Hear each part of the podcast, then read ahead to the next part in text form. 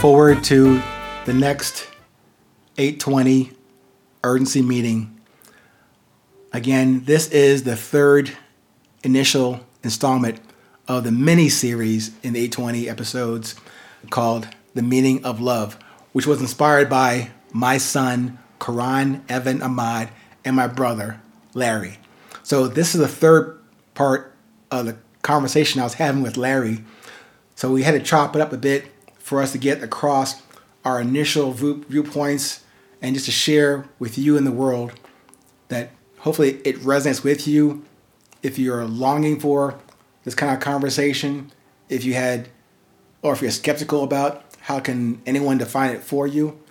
We're not in that business to define it for you. However, we, at least the three of us, myself, Karan Evan, and Larry, that I do know, maybe there are, as my brother Larry said, maybe there are billions out there who might want to hear about this thing about meaning of love that have gone through, I won't say the suffering, but maybe where love has hurt or been hurt by love or been resistant to sharing your love, which I am totally guilty of.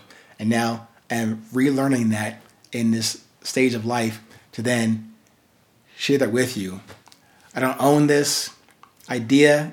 It came to me, to my son, and through us and Larry to you. I invite all of you out there, if you have time, to jump over to the 820podcast.com website. Contact me, send in your comments or ideas or your rap, your poem, your statement, maybe your prose that says, This is my contribution to encouraging and growing that groundswell of love that maybe not, not just me, maybe others out there are missing that clear, concise, genuine, and original conversation about the meaning of love. Again, sorry for the rambling. Here's the third part of the initial phases, the meaning of love. Thank you step on that person because their desire for other things they seek to get from other people and they want to keep you as a security blanket because they know I got you. Yes. But now I see something over here that I want to get to. Yep. Now they're not understanding the law of consummation. And I'm talking about when you have shared body fluids with each other. Yes. Therefore, you have established a marriage. Yeah. And so that's getting a little deep there. Yeah, yeah. But my point being is, is that they violate that. And then when they violate it, they don't realize that, oh, okay, the person that you uh, claim that you love, they didn't see this, but the Creator saw it. Yes. See what I'm saying? Yeah. And he's sitting high, looking low, and he's saying, "Okay, I'm gonna, uh, you know, when you're ready for forgiveness, you'll come to me, and we can work this thing out. And hopefully, that once the, the you know, the forgiveness has been rendered to you, you will move past this particular behavior." So, uh, you know, and, and this is why I, I said before that, you know, Jesus said in Mark 23, "If you can," he says, "If you can." Said Jesus, everything is possible for him who believes. So you got to believe that, you know, John 8 36 says, if the Son therefore shall make you free, ye shall be free indeed. Yeah. And so, you know, again, we can all be free from everything that is pulling at us, man, that is like that thorn in that side. Yeah. But again, in order to do that, you got to, number one, call out for help from the Creator. And number two, you have to go forth and do the right thing. It's kind of like he told Paul. Paul had uh, called out to God and he says thrice, which means three times. Yeah, yeah. He says, Thrice I've come to you to remove this thorn out of my side. And God said, Paul, my grace is sufficient. Go Mm. forth and do what I've called you to do. Yeah. So he never removed the thorn out of his side, but he told him, My grace is sufficient for you to do what I've called you to do. And when you look at it like that, it's like, oh, wow, Yeah. okay. Because this came from, you know, the most superior being, you know, of the universe. Yep. And if he's telling you to go forth, then that's what you do.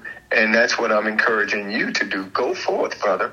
You know, we don't want to linger on things that have hurt us in the past. Right. Let it go. Because why? It's, it's, a, it's a new day. Yep. It's a fresh start. Yep. And it's still 10 toes down. Yes, you see what. I'm saying? Yeah. So when I look at life like that, you know, it's like I had told my um, baby brother before he had passed. I uh, had raised a question, uh, you know, the last month into him being in the hospital. I said, uh, "Do you want to live?" And he said, "Yes, I do."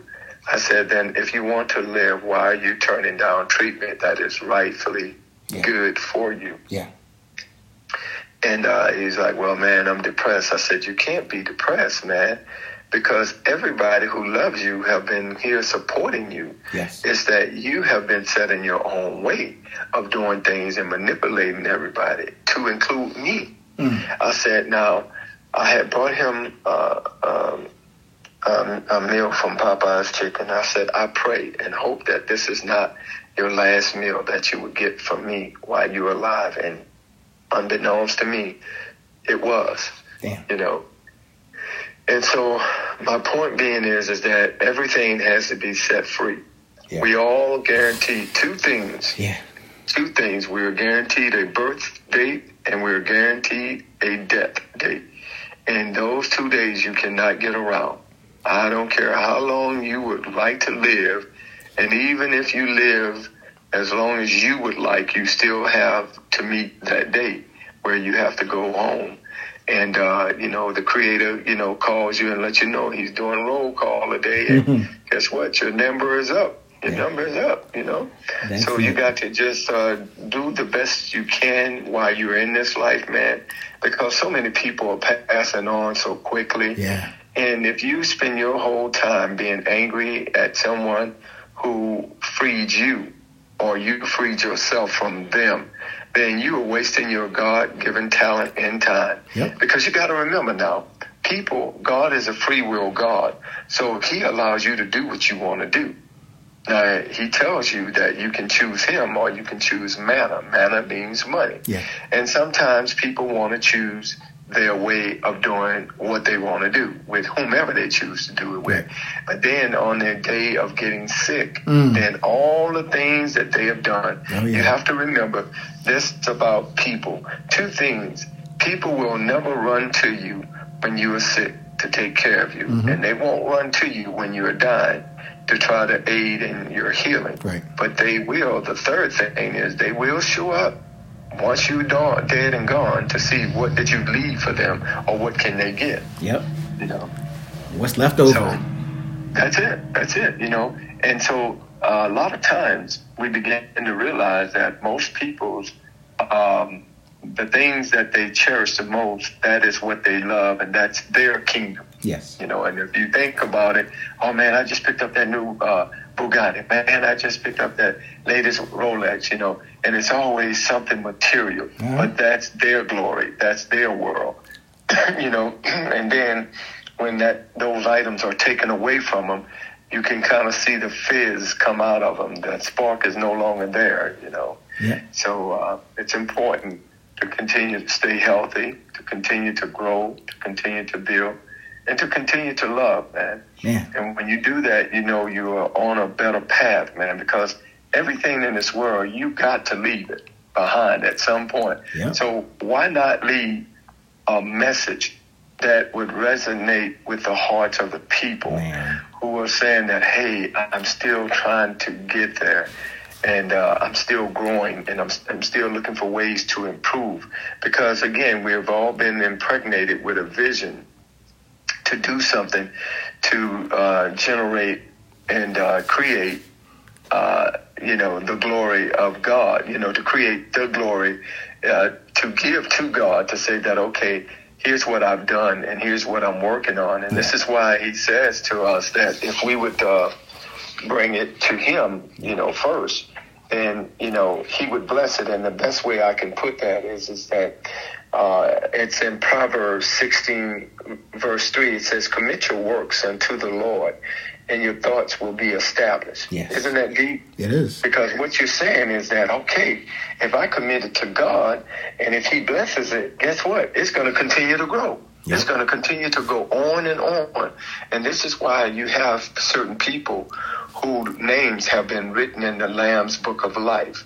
You know, you think about it. Uh, I was talking to you about the 12 disciples Yes. who uh, served with Jesus, right? Yeah. But then you look at people like Martin Luther King. Every year, what happens? His name comes up because of his work during the civil rights movement. Yeah. You know, and he's not the only one. There, I, we could go on and on. Yeah. But if, as we look at our society now, you see that a lot of things that our different uh, historians have done, they don't pretty much put it in the books anymore, No. you know. So you really got to go to uh, great means to find information, uh, you know, about anybody who, um, and I don't want to be biased by saying this, but Yeah. you know, those who are black, if you're looking for anything, you've got to dig to find it because it's not like you can just pick it up and say, "Oh, here it is," and you know, I can read it. Right. You know, and you think about Barack Obama, his contribution to uh, the world. Excuse me. Uh, you know, many may not have agreed with him and said, "Oh, he he didn't get this done and he didn't get that done." But you remember, he had a body of Congress and a body of the House of the Representatives and senators, and a lot of things that he really tried to get done, they didn't approve of it Right. because you had these old people who still are dying in Congress mm-hmm. or dying in the Senate, Senate because they refuse to retire.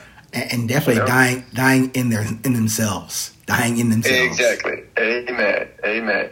All right. Thanks again to my brother Larry and my son Karan for getting us on this new path, this new trail we're cutting about the meaning of love. I know I talk a lot about hope, and hopefully that comes out a lot when I say things in his podcast.